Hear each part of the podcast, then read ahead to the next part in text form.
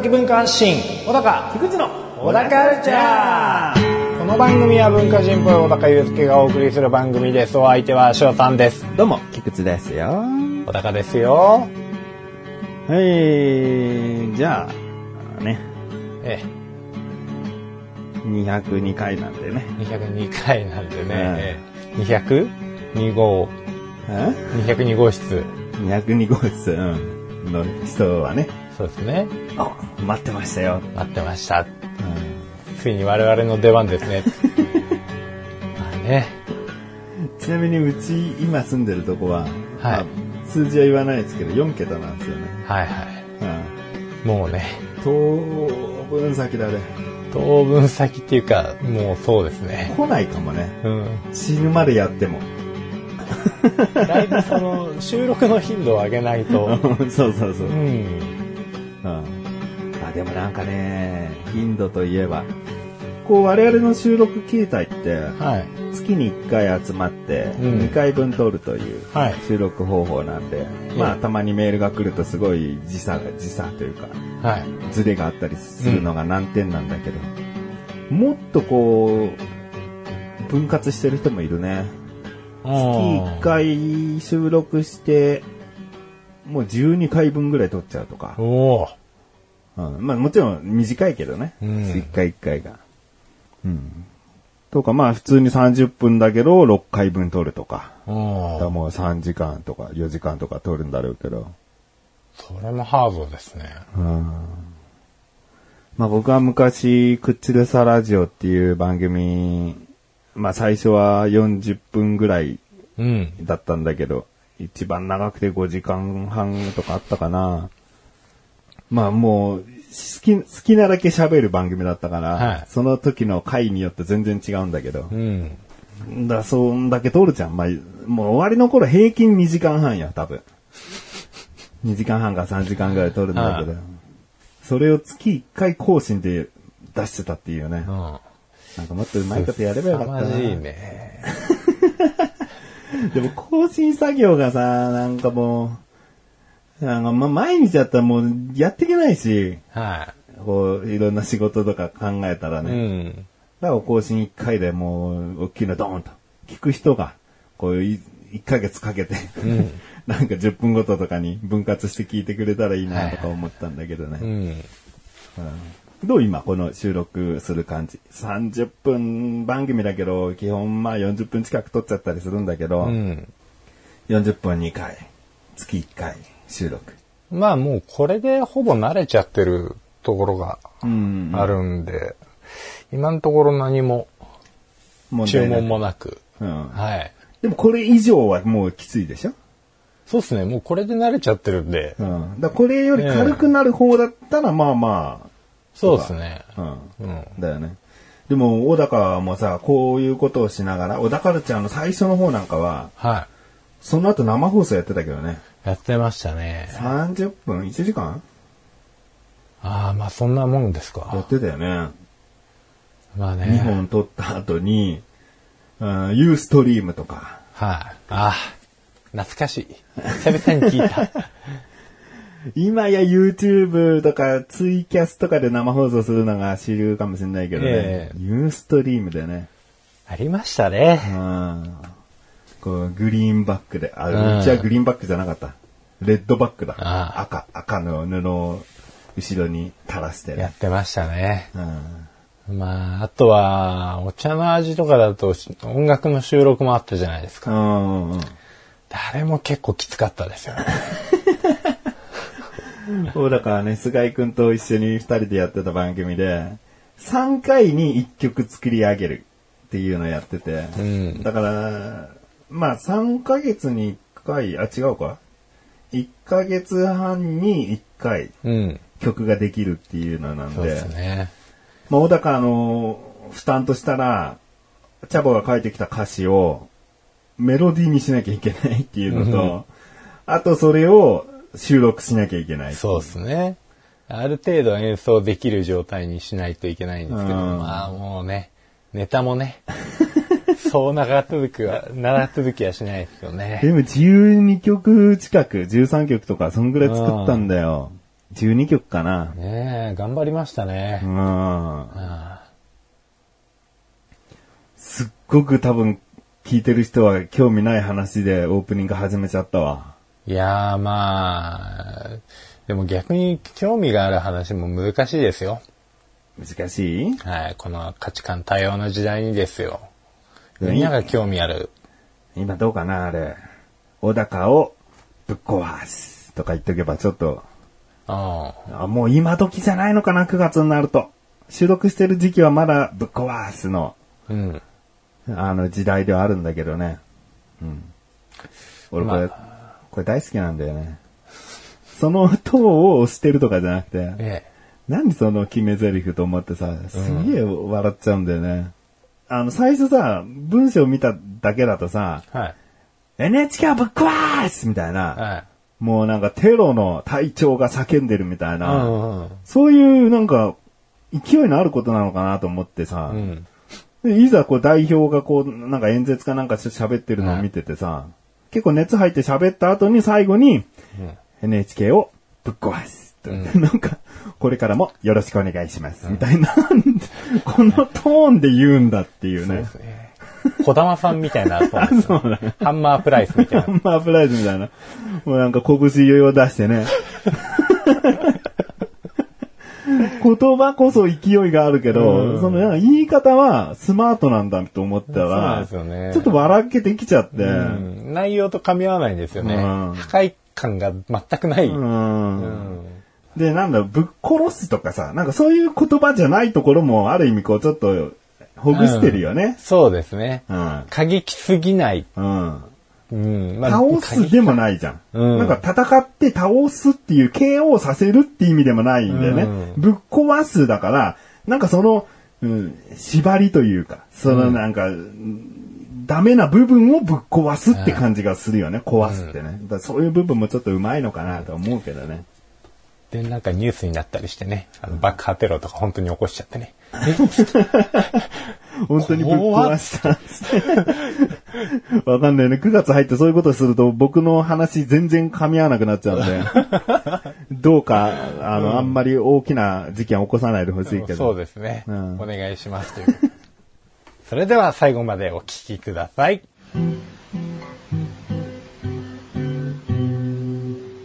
小田カルチャーは皆様からのご意見、ご感想をお待ちしております。番組ホームページのメールボタンをクリックして投稿フォームよりお送りください。いろんなメールお待ちしております。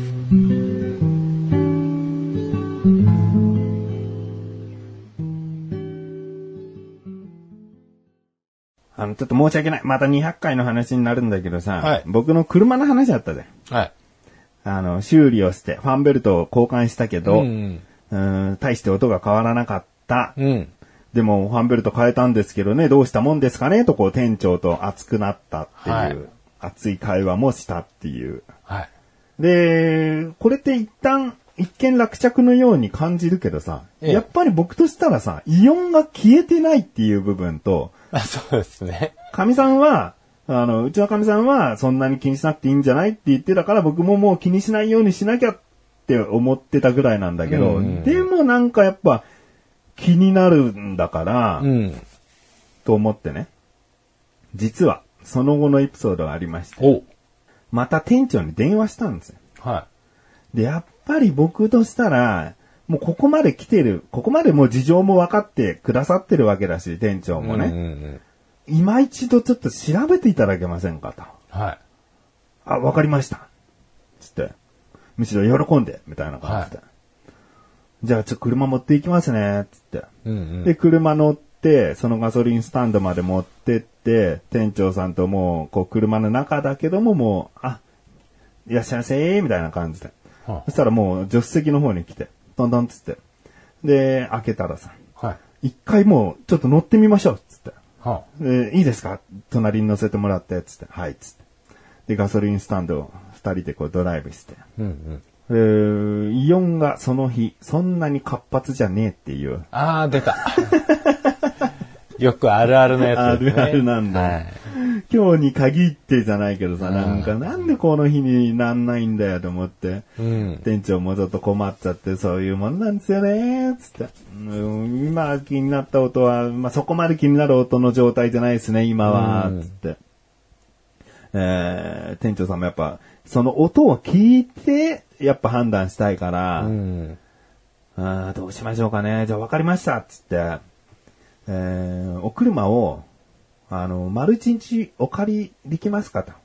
で、今もしかし、今もしかしたらもうエンジン温まっちゃってるから、これ一旦冷ましてエンジンかけてみるとか、うん。翌日の朝にエンジンをかけてみるとか、うんちょっとこちらでもいろいろと状況を変えながら、あの、音を確認しますんで。ほうって言ってくれてでもちろん台車用意しますんでう。、はい。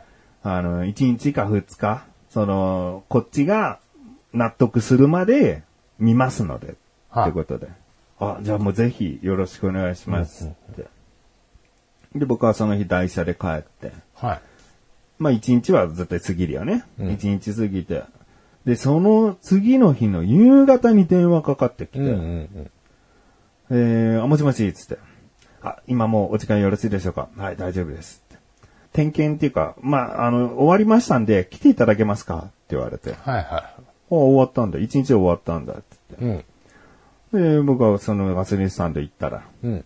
えー、あれから朝、夜、いろいろエンジン冷まして、いろんな状況でエンジンをかけてみたんですけれども、うんちょっとイオンはわからないです。って言われて。でも、まあ、強いて言うなら、うんちゃらメーターを変えれば、菊池さんが気になってるっていう音が変わるかもしれませんと。うんう。うんん。でもそのうんちゃらメーターを変えたとて変わらなかったり、うん。そういう場合ってやっぱりね、さあの、戦術の二の舞になっちゃいけないので、うんうん。そういうこともあり得るので、こちらから変えることをお勧めをしているわけじゃありませんと。うん。ただ、こう、もしかしたらこのうんちゃらメーターのせいかもわからないです。副店長の整備士の資格持ってる副店長も来て、うんうん。二人でこう説明してくれて。うんうん。で、もしこのうんちゃらメーターがもっとこう悪かったら、車がもうアウトになる前にちゃんともうちょっと大きな症状で知らせてくれると思うので、うんもっと大きな音とか、もう毎日絶対鳴るとか、うんそういう風に分からせてくれると思うんで、今様子見の方がいいかもしれませんね。って言われて。ありがとうございますほもうなんか納得するじゃん。う。はまあもちろんお金もかからない。い。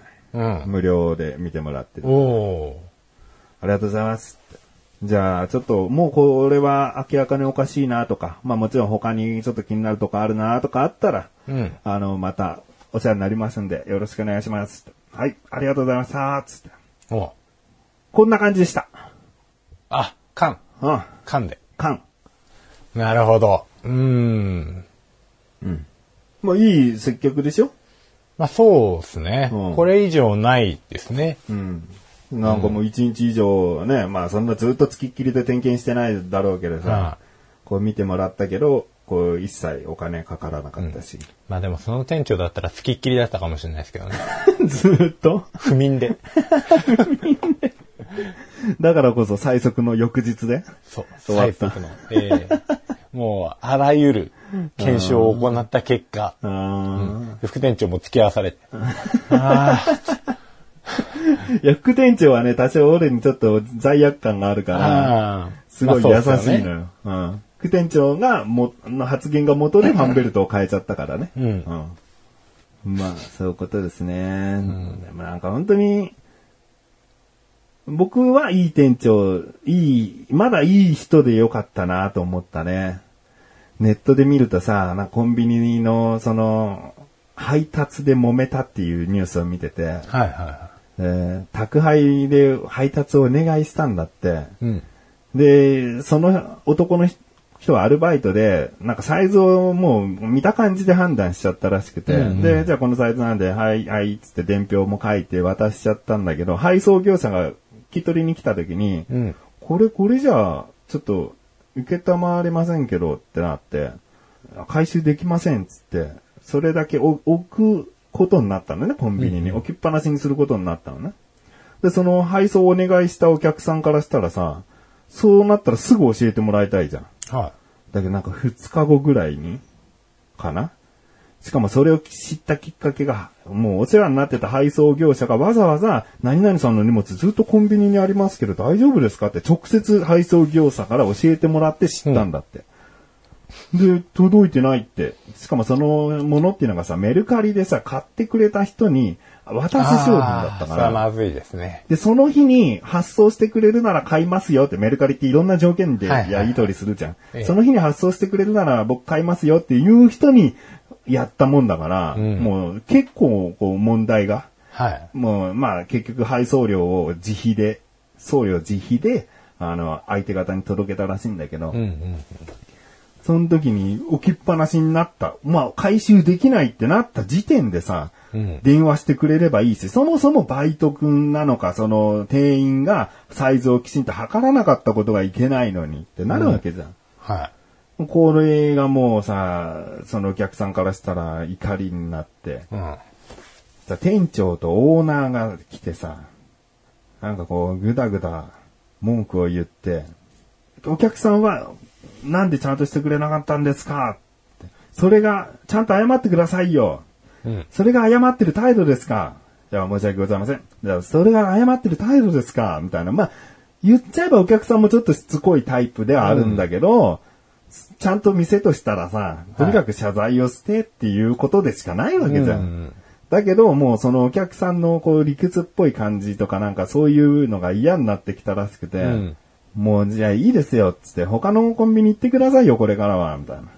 もう、あの、うちには二度と来ないでくださいってオーナーがあお客さんに言っちゃって。あで、ニュースで取り立たされて。っていう話があったんだよね。だから、こう明らかに向こうが悪くても、お店が悪くても、こう文句の言い方一つでさ、うん。やっぱり店側も客を選ぶ権利があるのは確かだから、はいはい。まあ今回の場合、まあ僕のガソリンスタンドも今例に出したコンビニもお店が悪いってなったらとにかく謝るべきなんだけど、理不尽なことを要求しない限りね、お客さんが。うん、なんか、その、運の良し悪しあるよなと思って。いい店長、いいお店でまだ売ればよかったけど、うん。もうじゃあ二度とうちでガソリンなんか入れなくていいですから、来ないでくださいって言われたら、俺もろ近所のガソリンスタンドなのに、二度と行けないのかなと思うと、ああ。怖いよね。まあそうですよね。そんなでも文句言うつ、文句を言いたいわけじゃなくて、これでもどう、どうしてくれるんですかはやっぱ伝えたいじゃん、みたういな。ん。うん。もう伝えるどころか、そんな対応されたらもう、あれですよね。つぶやいちゃうんじゃないですか、ね。いや、ツイッターとかそういうのは使わないようにしたいけどね。え何々天皇とかやっちゃうわけですよ、要えは。まあね、もう本当朝からな人とかはもうそれで脅していきますからね。うん最近なんかはね、つぶやいちゃうぞ、みたいな。うんでも俺は、相手を見るって言ったらあれかもしれないけど、相手がそういう態度だったら、できるだけ相手で、もう相手の気持ちも理解してるんだよってアピールしながら説得したいね。あうん、こっちから一方的には言い過ぎることは多分絶対しないと思う。あ。うん。こんなこと言ったって拉致開かないもんなって常にこう俯瞰で見れるから、うん。だから、店長の時とかも文句言いつつも沈黙の時間長かったし、うん。このどうしようもないもんなっていう空気をね、そうそうそう分かち合ってる。うん。ねうん。お客さんもやっぱ言い方あると思うな。そうですね。おうん互い気持ちよく、こう、接客を二人で作り上げていくと。うん、そうだね。はとにかく謝れよって言いたいのはわかるけど、なんかじゃあ、本当にすいませんでした。じゃあ、それが謝ってる人の態度かよって、これはもう無意味な時間。いうん、まあ正う直ん。これね、なんかクレーマーとかがやる人のね、悪い例ね。謝れよってまずもうつまんない。うん。うん。じゃあ謝った。心こもってない誠意ある謝り方じゃねえじゃんって思うに決まってんだから。うん謝れよって無意味よ。向こうが、向こうから自然と出す、出させるようにしなきゃダメ。まあね。うん。そうですね。うん。さもないと結局自分が不快になるだけですからね。そうそうそう。そんな謝れよってってさ、心にくさっとくる謝罪なんてさ、絶対来ないでしょ。仮にされたとしてもね、もう、自分が信じてないわけですからね。うんまあ成立しないですよね。前中に回転して土下座とか見せない限り無理だね。まあ、誠に、くるくるくるくる、ドーン申し訳ございませんでした。おでこをコンクリートにゴリゴリゴリゴリゴリ。血だらけの顔をバッて開けて。申し訳ありませんでした。もう一回コンクリ右頭ガーってやって。そんぐらいかな。引くよね。引くな。うん。おー。お ー申し訳ない。申し訳ない。あの、病院行ってください。今すぐ、帰ってください。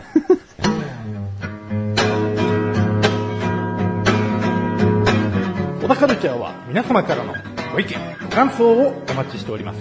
番組ホームページのメールボタンをクリックして、投稿フォームよりお送りください。いろんなメールお待ちしております。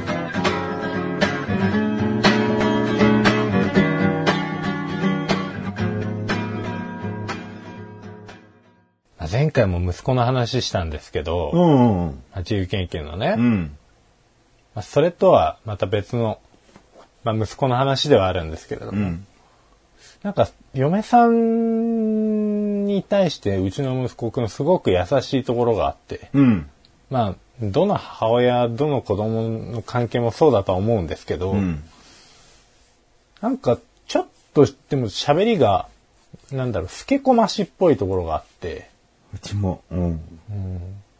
あうお宅も？うん、次男が、すごい、あの、声がトローンとしたりする。あお母さんと話そうとするときとか。だまあ、子供が例えば、例えばじゃない、子供が自分の母親に、うん。僕将来ママと結婚するみたいな、うんうん。あるじゃないですか。ああいうの、まあ、結構前から言ってた子ではあったんですよ。うん。でもなんか最近、こう、もうちょっとテクニックがあって、うん。なんか、うちの奥さんがこう誕生日を迎えた時とか、うん。もうなんか、もう36だから、おばちゃんだよ、みたいなうん。ことをぼそっと言うわけですよ。うん。まあ、奥様がね。まあ、そしたらなんかこう、え、でもこんな可愛いおばちゃんいないよみたいなことを言うわけですよ。おーすごいいい返しだなと。うん。こんな可愛いおばさんいないよ。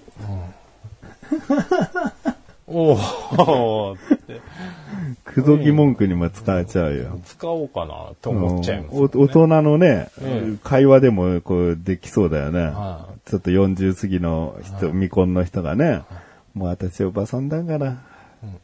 なんかもう大人だとせいぜいそんな風に見えないですよみたいなうん感じぐらいが関の山じゃないですうか。ん。おばちゃんをこう否定してはいないけれども、うん。あのーおばちゃんの価値を最大限うん。引き出してるというかですうね。ん。うん。なんて調理の仕方がうまい子だと。うん。でまあ、この前、その、201回の時にお話ししたような自由研究の時も、まあ、最初になんかその、何の話すると。うん何の研究するのっつって、まあ、恐竜が出るまでちょっと時間あったんですよ。うん。うん。で、まあ、今一番何のこと知りたいの？つって、あなたは、みたいな。僕、ママのことが知りたい、みたいな。ほう。もう、ほうしか出てこない。うん別に不死家庭じゃないよね。不死家庭じゃないんですよ。ママのことが知りたい。うんまっすぐ目を見て言うわけですよ。可愛い顔して。いや、いいじゃん。ママの、ママを研究させるよかったじゃん。いや、でもね、そこはママこう、まあ自由研究の課題をやらしたいから、うん。まあ、じゃあなんか手頃なさ、こう磁石とかさ、とか言って、うん。で磁石とか持ってきて、こう、これとこれこうやってピンってくっつくでしょみたいな。うんこう二つの磁石を両手に持ってくっつけてるところとかを見せてるわけですよ。うんうんで、こう、どうこれ面白いとか言ってると、僕とママみたいだねみたいな。え？つっておおすごいな。うんそうなんですよ。どうなんですかね。けこましですかね。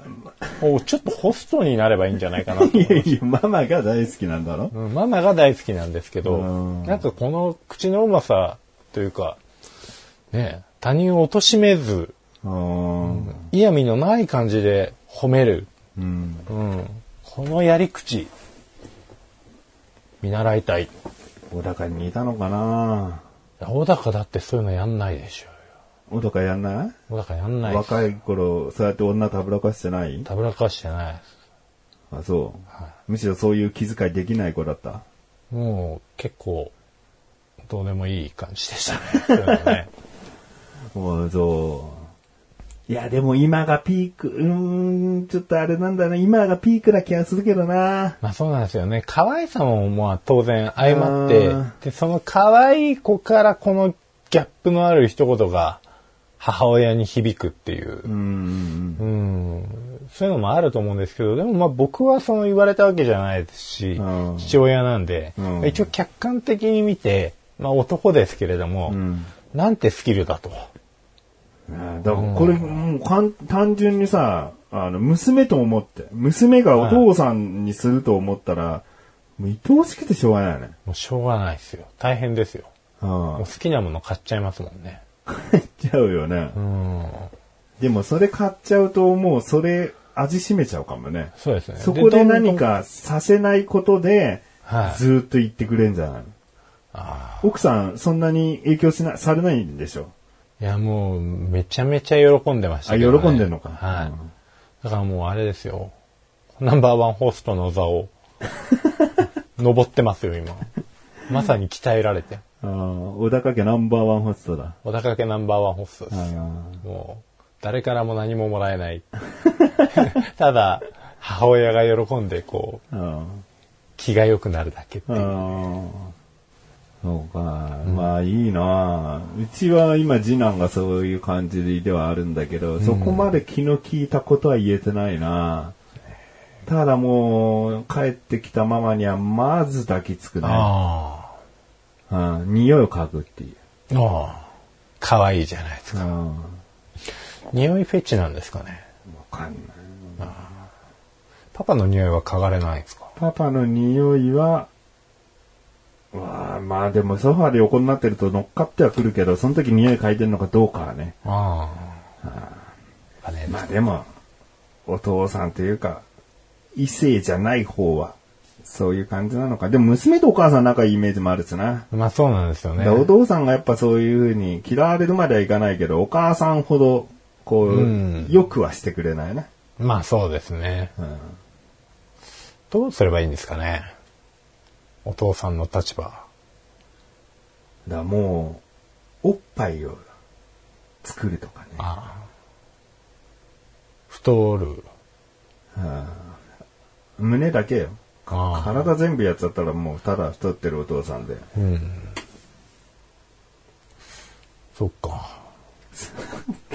ヌーブラか。あ、いいかもしんない。うん。ヌーブラねヌーブラになんかこう、種みたいなもんつけて、うんあれすればね、うんチュッパチュッパやってくれるんでしょうよって なるほどって。梅干しみたいだねとか言ってくれるんでしょうね。ああ言ってくれるよ。そうか。でもその後すぐに。でもママの方が全然綺麗だね。お椀みたいだね。ダメだ。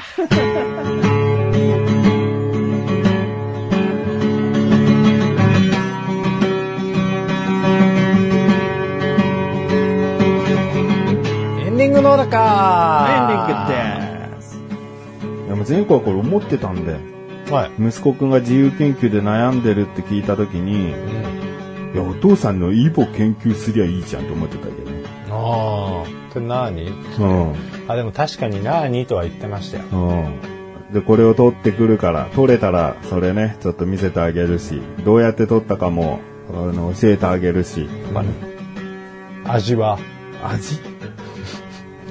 味はどうだとかね。味はどうだ？持った感じはどう？だ何グラムあるのか？何センチあるのうんうんそういうのはいい。味？味。味。最終的には食べされ 最終的には食べるの？ね。喉越し。喉越しね。これ順序をちゃんとしないとね、最初に喉越しのやつ書き始めちゃったらもう、もう何もできなくなっちゃう。あでも5個ぐらいあったんで今全部喉越しで。喉越し、やっぱり大粒が心地よい。うん、前より首の後ろの方が美味しい。美味しい味わい。うん。だってほら、恐竜のこと、磁石にしすればいいじゃんとか、恐竜はとか、アドバイスしちゃったわけでしょ？まあまあまイボを言えたのに。あまあね。お父さん鼻の中のここにもイボがあって、首の、そういうイボあるけど。これ取るんだよ。え？だって取るの？じゃあ研究してみよう。で父親がその綿棒を鼻に突っ込まれて泣いてるところを見て観察してるのずーっとそれスケッチしたり。いいじゃん、お父さんが思わず泣いていた。とても痛いのだろう。僕もちょっと人目を気にするタイプなんで、んあれですよそれを提出した時の先生の最高の苦笑いくないああ、そうなんだ。うん気にしちゃうんだ。まあねう嫁さんとかだったら別にいいですけど、ん。うん。うんねやっぱこう物理的なというか精神的な距離をうん。距離がある人に対してはもうこうね普通のただのぼーっとしてるおっさんだと思われてる方が気も楽ですし実際そうですし まあイボを取る時に泣いてるとかこうちょっと人間らしい部分をこう 研究で発表されちゃうと、なるほどね。うん。お互いのためにならないですしね、うん。知りたくもないだろうな、向こうもね。はい、先方もこうはこれから僕もそんなに学校行かないですけれども、うん。まあ、出会うたびにこう、うん。あイボの人。だと、イボで、イボで泣いた人だ。はい、お中元かイボの人って イボカさん、あ、小高さん。あもう悪意ですね 完全にいじいじりモードになってるじゃないうんまあそんなこんなで綺麗に撮れましたということでねうん。それは前回だからね。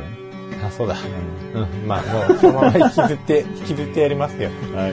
ねだから次は何引きずって203回やろうかね。そうですね。まあ、いや、もう引きずらなくていいんじゃないですかね。この201、202